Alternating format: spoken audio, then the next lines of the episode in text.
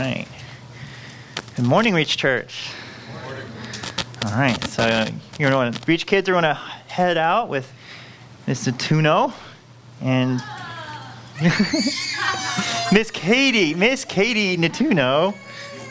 I like I like the Miss Natuno. It's sophisticated. Um, all right. Uh, well, good morning. Um, so we are in our second of many series or many uh, sermons in a series on Romans, talking about how Romans frees us and unshackles us, and how the grace of God is given uh, through the gospel, the good news.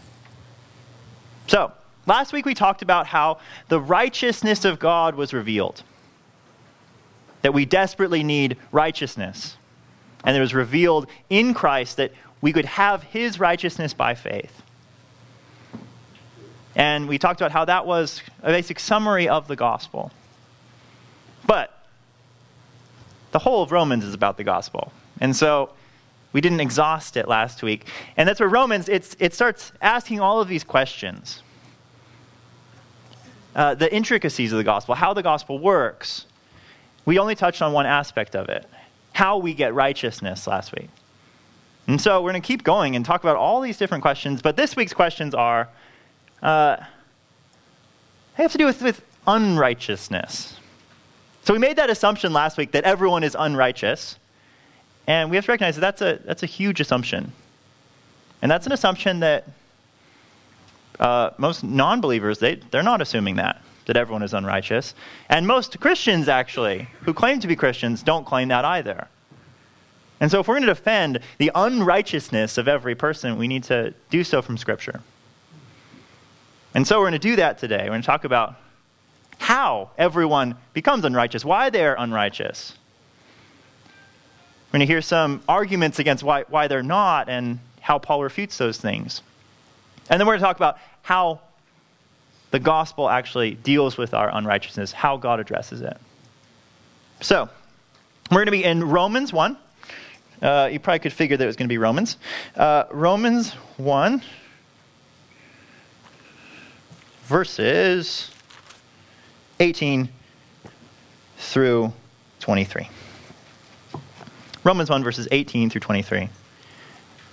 And as we go through this passage, I want us to see three things. I want us to see that, first of all, there is no excuse for unrighteousness because everyone knows God. There's no excuse for unrighteousness because everyone knows God. That the wrath of God is upon us all because Everyone knows God, but everyone rejects God. Everyone actually suppresses that knowledge and ignores God. And then finally, we're going to talk about how God's wrath actually delivers us from our unrighteousness in kind of an ironic way. So let's talk about, uh, let's read Romans 1, verses 18 through 23. For the wrath of God is revealed from heaven against all ungodliness and unrighteousness of men who by their unrighteousness suppress the truth. For what can be known about God is plain to them, because God has shown it to them. For his invisible attributes, namely his eternal power and divine nature, have been clearly perceived ever since the creation of the world in the things that have been made. So, they are without excuse. For although they knew God, they did not honor him as God or give thanks to him but they became futile in their thinking, and their foolish hearts were darkened. Claiming to be wise, they became fools, and exchanged the glory of the immortal God for images resembling mortal man, and birds, and animals, and creeping things. Pray with me.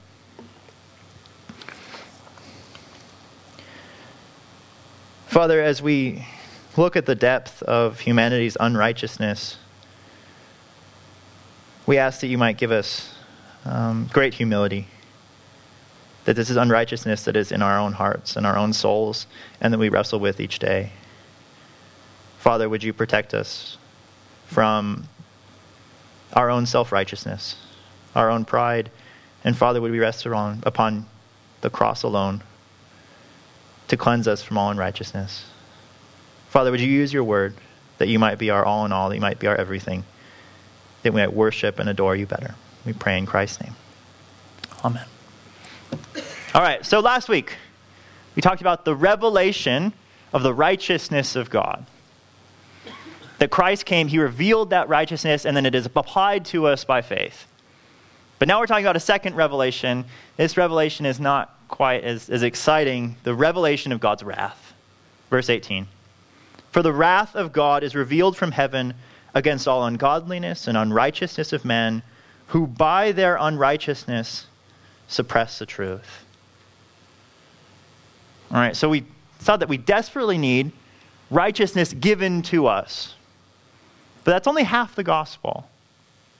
The other half of the gospel has to do with this problem of unrighteousness.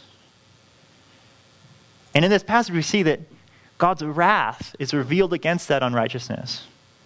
That every ounce of sin, of rebellion, of ungodliness is destined to be destroyed by the wrath of God. That no one is, no one is escaping, no one escapes, no one gets, gets a free pass. That is universal. All unrighteousness, all ungodliness. And the question, though, is uh, the objector might say, well, how can everyone be unrighteous? How could everyone be ungodly? After all, there are people who have never even heard the name Jesus. There are people who have never heard one of God's laws. There are people who have been born and died never having heard of this God that we worship. And the question is how could God reveal his wrath to those people and pour out judgment upon people who, who don't even know? That's the question. And honestly, we want, we want to answer that question too. That in part, we want to defend the justice of God. Is God just? Is he right to reveal his wrath? Is he holding back from certain people and condemning them unjustly? And so, to those who say that, no, this isn't fair, Paul actually, he, he refutes that. And he refutes that by saying that actually, everyone knows God. And not just kind of this general amorphous God. Everyone knows the true God of the Bible. And so, no one is going to be ignorant in the last day. No one can say to God, well, it, it's on you. You should have told me. He's saying, amazingly, Paul is saying that everyone knows. And how could he say that everyone knows God? Verse 19. How could everyone know God? For what can be known about God is plain to them because God has shown it to them. So if you want to guarantee that someone knows something, make God do it. If God's going to show it to them, they're going to, they're going to see it. It's going to be revealed. And God takes it upon himself to show every single person, unbeliever and believer, who he is and his nature. And how does he do that? Verse 20. For his invisible attributes, namely his eternal power and divine nature, have been clearly perceived ever since the creation of the world in the things that have been made. All right, so we have a contrast here. There are these invisible attributes of God an invisible, totally other, holy God that we cannot encounter, and then we have his visible creation. And this passage is saying that those invisible things are revealed in God's visible creation. Saying that essentially everything in all of creation is personal. That everything is a work of art by God. And that in this, this vast, guess, masterpiece that God has made, his signature is written all over it. And you cannot look at anything and not see God's handiwork and the personal character of God behind it. Now, let's, let's fresh flesh that out a little bit. So, how does that work? It says all creation, and so let's start with, with just nature. How does nature reveal the character of our God? All right, so we think of, we think of standing before the stars. We see the display of the, the Milky Way across the universe. Our one universe among billions. This is God's proclamation to us that He is more grand and more powerful and more amazing than we can even fathom. That this is just what God does, He creates these things. And we are meant, we're meant to, to stand and look up and feel like nothing before God. That's the point. And if you're looking at the stars correctly, that's how you feel. Or we think, we think of the sun coming up, the blinding sun, the sun that we are all reminded with the eclipse, you cannot look at without being destroyed, without being blinded.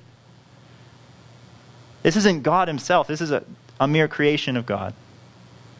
And we can't look behind that and not, not see an even greater, more glorious God. We stand before the ocean, and, and it just goes on and on and on. And we feel the majestic creation of our God. They were nothing before him. What is it in, in nature that makes you stand in awe of the Creator God? Sunsets, there we go. Sunsets, sunrises. They're amazing things to behold. And that's just one part of creation. That's nature. All right, then we have all of his creatures. All right, let's start with plant life. All right, Laura's going to appreciate this one. there's a there's like so many plants. It's ridiculous. And and they're, they're sculptures that God has created that grow and change and adapt to the world. And we see them blossom, we see them bloom, we see them lose their leaves. We see the, the animals themselves. We see the bugs, we see the the goofy animals that you only see the zoo, like oh, copies and all the things you, you always forget about, like weird stripy guys. And we see the creativity of our God. What animal do you think of as, as the creative masterpiece of God? We all have them. Mine would be like a panther or something. That's a good one. Um, Casey's would be an elephant, right? Yeah, there we go. Um, we see we see the creativity of our God in His creatures, and then we have the pinnacle of creation. We have humanity, and when we look at humankind we see that there's something special about us. There's something different about us, that we are made in the image of God. We see our, our works of art, our music, our engineering, our music. And we see that there's something unique and special about humankind, a beauty to humankind and that it sh- you can't help but see that there is something special, that the image of God rests upon us. And then we are ourselves, we are creation ourselves. And so we can't exist without feeling the marks of God upon us. That in our conscience, we feel the knowledge of God. That we can't help but feel guilt and shame when we do even secret sins. We don't even know who we've hurt, but, but we still feel those things. Or we feel within ourselves the, the glory and goodness that there's right and wrong, that there are laws that should be maintained. It's the knowledge of God that we cannot escape. What is it about humanity that, that forces you to see the God behind? Creation, it says it's shouting out that there is a God. And not just this kind of impersonal God, that there is a God who created all of this, and there is a God who is in control, and there is a God that, that we can't help but worship and acknowledge. That is what creation does. And what does that mean for us? What does that mean for humanity? Verse 20, the second half. So they are without excuse. So they are without excuse. We have to see that unbelievers, they can never come to the throne room of God and, and accuse him, saying, Well, God, I would have believed in you. I would have been faithful if you'd just shown yourself to me. Or the ball was in your court, God. I was waiting. I was waiting for you to call me. You, you withdrew. You, you didn't come to me. That excuse is not going to work. He's going to say, No, you, you knew from the very beginning. You are my creation. You felt the knowledge of me. You saw creation. You saw me. Now, that is important because that defends the, the justice of our God. That before revealing God's wrath, he revealed himself to every person. And we're accountable for that knowledge. And there's a second kind of implication there. For those of you who are believers, interact with non believers, you are interacting with people who know God. There is no true non believer that everyone actually does know. They're suppressing that knowledge, they're pretending not to know. They're denying that knowledge, but it's there. Uh, the analogy that's often used is uh, if the knowledge of God were like a beach ball. All right, so what the non believer is doing is jumping in the pool and, and trying to hold down the beach ball. They're suppressing that knowledge, they're hiding it, you can't see it. But the problem is that you can't live in God's world and not acknowledge God. You just have to because it doesn't make any sense otherwise. And so every non Christian is suppressing this knowledge, and sooner or later it comes popping up. It explodes out of the water, and oh, I, there's some knowledge of God there. And you can see that in every, every unbeliever. You see, you see the, the atheist who believes that basically the principle of life is uh, be eat or eat or be eaten. It's natural selection that you kill or be killed.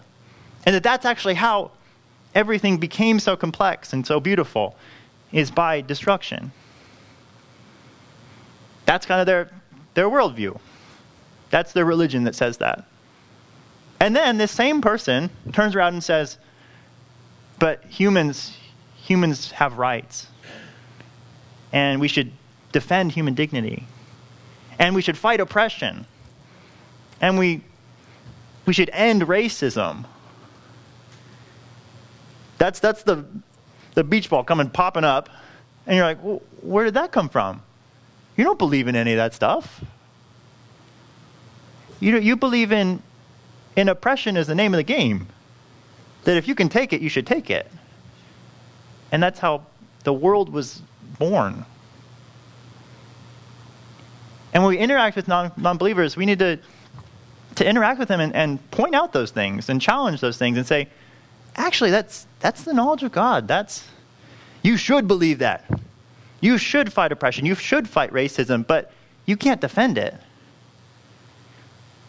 You believe in the mankind created in the image of God, whether you like it or not.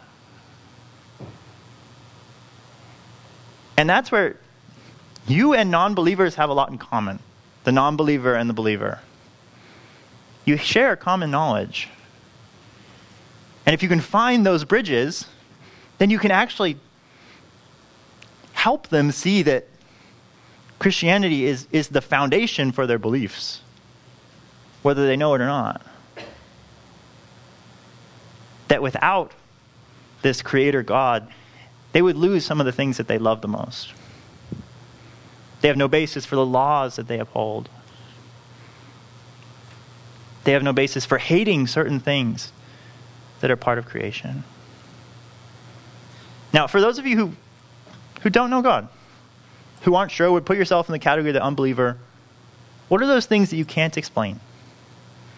That you can't defend, but you, you believe with all your heart and soul? That you know certain things are right, you know certain things are wrong. That's the knowledge of God. It is the knowledge of God that you are suppressing and that you're refusing to acknowledge. All right, so there's a universal knowledge of God. God has ensured that that is the case. But now, what do people use or do with that universal knowledge of Him? They universally suppress it, and they universally deny it. They universally kind of stuff it down so they don't have to deal with it. Look at verse 21. For, although they knew God, they did not honor him as God or give thanks to him, but they became futile in their thinking, and their foolish hearts were darkened. All right. So, believing something is actually a lot more complicated than we think it is. We think that, oh, you just, you just believe the facts. But it's not that easy, actually. Because there's a problem with believing God. If you believe God, there's implications. Now, some are really positive implications. The positive things are you'll, you'll have a relationship with Him, you'll be interacting with the actual world. That if this is created by God, then that is the right kind of lens by which we should view everything. But there's a problem. if this real, this is creator God is real, then you have duties and responsibilities to him. You owe him honor. That if, if he is all powerful and all wise and all knowing, he knows what you should be doing. And he actually gets to tell you what you should be doing. And you don't get to be independent. You are obligated to obey and to submit and to worship Him, even. There's a second obligation. You are obligated to be thankful if this God is real.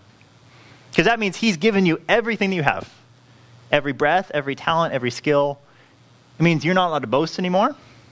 It means you're not allowed to be whiny about things anymore.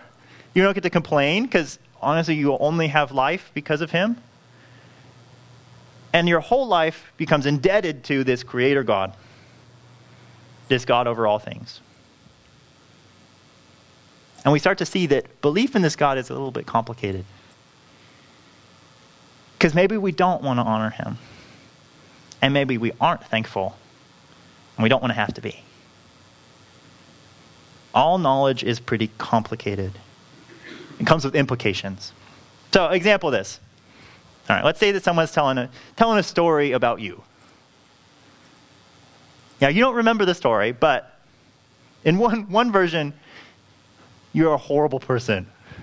You did something atrocious. You're super embarrassed. How likely are you to accept and believe that story? No, you start denying everything. I, I, don't, I don't remember that. That couldn't have happened. My favorite, uh, you must have dreamed that. That's my favorite. My mom likes using that one. No, you can't bring up anything. I'm just dreaming. All right, but what if the story is about uh, equally, you forgot about this story, but you are, you are gracious and you are kind and you are just so good and wonderful. You're willing to accept that story because you like the implications of it. It means you're a nice person and you do nice things and you don't even realize it. You don't even remember. You don't let your left hand know what your right hand is doing. The implications of knowing that you're a mean, horrible person are too difficult for us, so we, we don't want to believe that story. That's how the knowledge of God works. We're biased. And we don't want to believe in a God if that means that we are indebted to Him. And the world is not being strictly factual. They're believing with their hearts, and they're believing with their desires, they're believing with their emotions.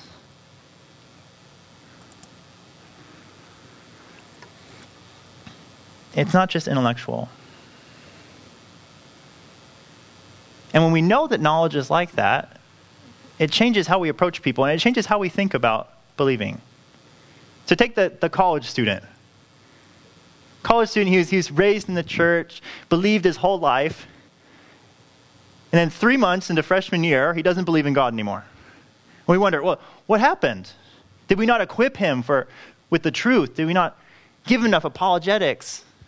Well, maybe for the first time in his life, he can party whenever he wants to, sleep around without consequences, and suddenly he doesn't want to believe in God anymore because he wants other things. That's the reality. We treat people like they're just information boxes, but no. They believe according to their desires and according to the things that they want. And the world rejects God that they know without a doubt because they don't want to worship. Now, this is talking about unrighteousness. There is no greater unrighteousness than that. To know the God that deserves all of our worship and to not want to know him and to therefore deny him. And look at this verse says. It says, they became futile in their thinking. To futile, it, it's thinking without any effect. Doesn't get them anywhere that they're actually kind of hijacking their minds. They're hijacking their brains to serve their hearts. All right, yeah, I, we all do this. Every single one of you does this. All right, if you want to do something, you can find 10 reasons to do it. And if you don't want to do that same thing, you could find 10 even better reasons not to do it. And I, I find myself asking this question like, like what do I, what do I want to think about this? Let's say there's someone who, who I'm not sure if they insulted me or not. If they're my friend, I, I want them not to have insulted me. So I think of a way that that's possible.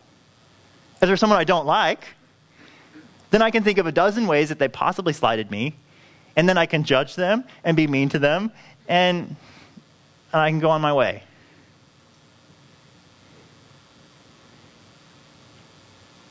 What do you want to believe versus what is actually true? Ask yourself that question. When you're fighting with your spouse, what do you want to believe versus what is actually true?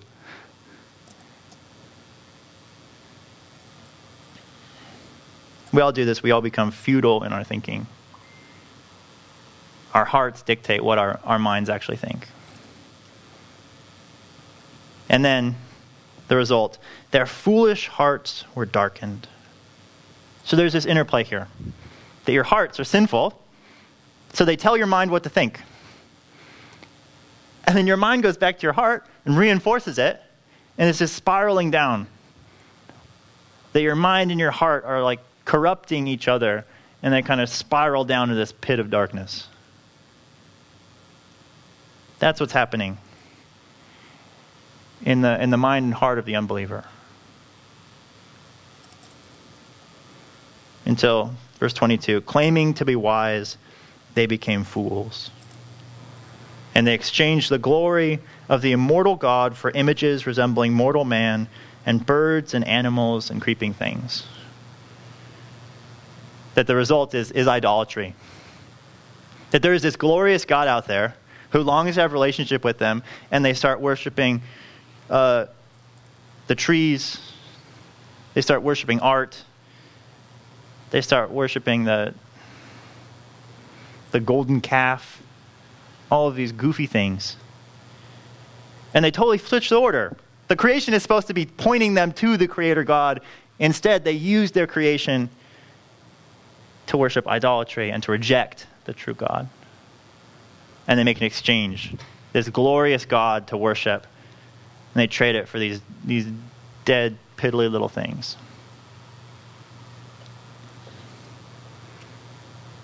And that's, that's the unbeliever life, is to make that trade and to, to be under the wrath of God as a result. That is the heart of unrighteousness, is to exchange the glory of God for these things that are dead.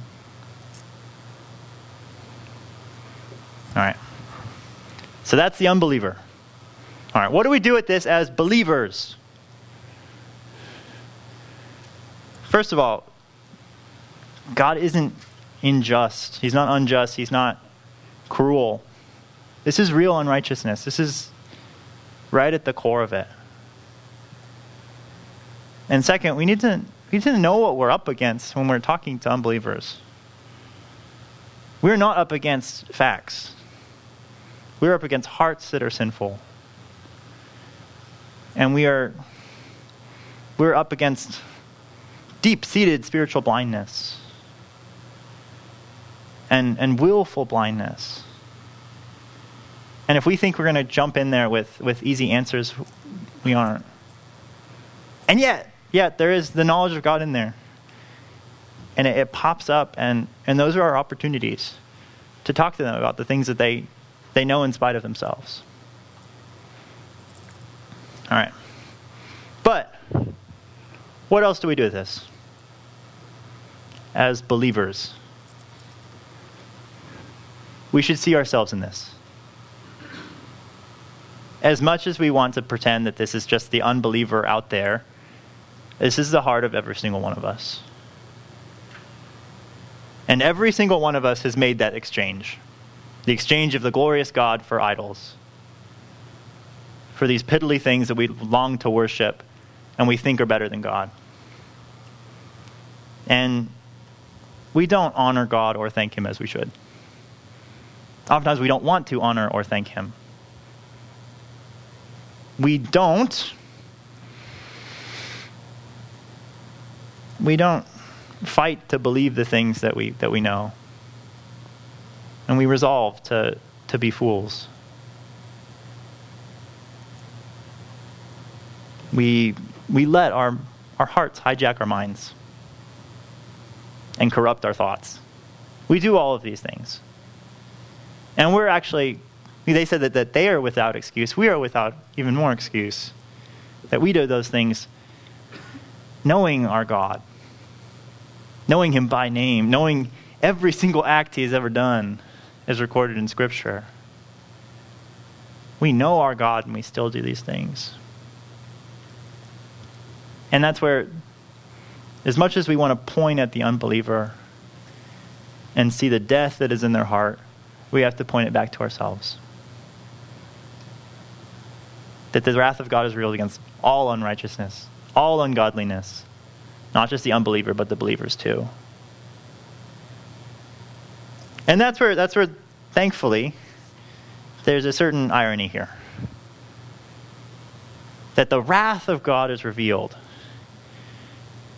And actually, this is talking about, this is part of the gospel. That when God reveals his wrath, it's so that we might know where we stand. We might know how unrighteous we are. And we might forget any more trying. You might forget about any more attempts to earn our own righteousness. Then, no, this is our hearts. This is the reality of where we stand. And then God, God does the second revelation of his wrath. He reveals his wrath on the cross. That God himself, in all glory, he comes as an image. He exchanges himself, his glory for the, the weakness and poverty of the image. And he comes down and lives the perfect life.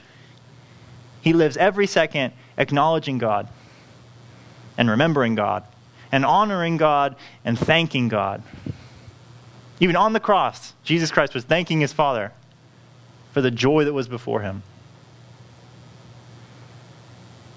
And then God poured out and revealed his wrath in the cross. That he destroyed the perfect one. He destroyed the only one who is godly, the only one who is righteous. And by faith in Christ, we put our unrighteousness and our ungodliness in Christ on the cross. And God poured out his wrath upon Jesus Christ. Last week we talked about how Jesus Christ earned our righteousness and gave it to us. He also took our unrighteousness and was destroyed for it. You can't have one without the other. That those two things together make up the gospel. That we exchanged glory for an image, and Jesus exchanged his righteousness for our unrighteousness to make us perfect and to die in our place. And now we know God in a whole different sense now. That yes, everyone knows, knows God as, as the sovereign one, as the creator, but we know God as the, the merciful one and the gracious God of salvation. And that's the God we want people to see. That they know the one but they don't know the mercy and grace of God in Christ. That is not revealed everywhere. That is revealed in the gospel. And that is revealed when we, as God's people, go to them and reveal that God to them. And we go with great honor and thankfulness to God because of what He's done for us.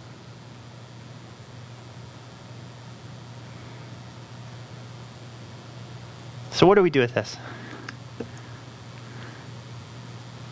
Be thankful. Honor God. Um, be real with the non Christian. Pat answers are not the solution. We need to talk about people's hearts and our hearts and what Christ has actually done for us. And, and we need to rejoice. This is the good news that any ounce of unrighteousness has been paid for. There is no more wrath to be revealed for you if you are in Christ. You're done. And when Christ comes back, bearing that sword, with the sword of judgment, he's going to welcome us with, with open arms. It has been fully revealed for us. There is only glory to be revealed now. Let's pray.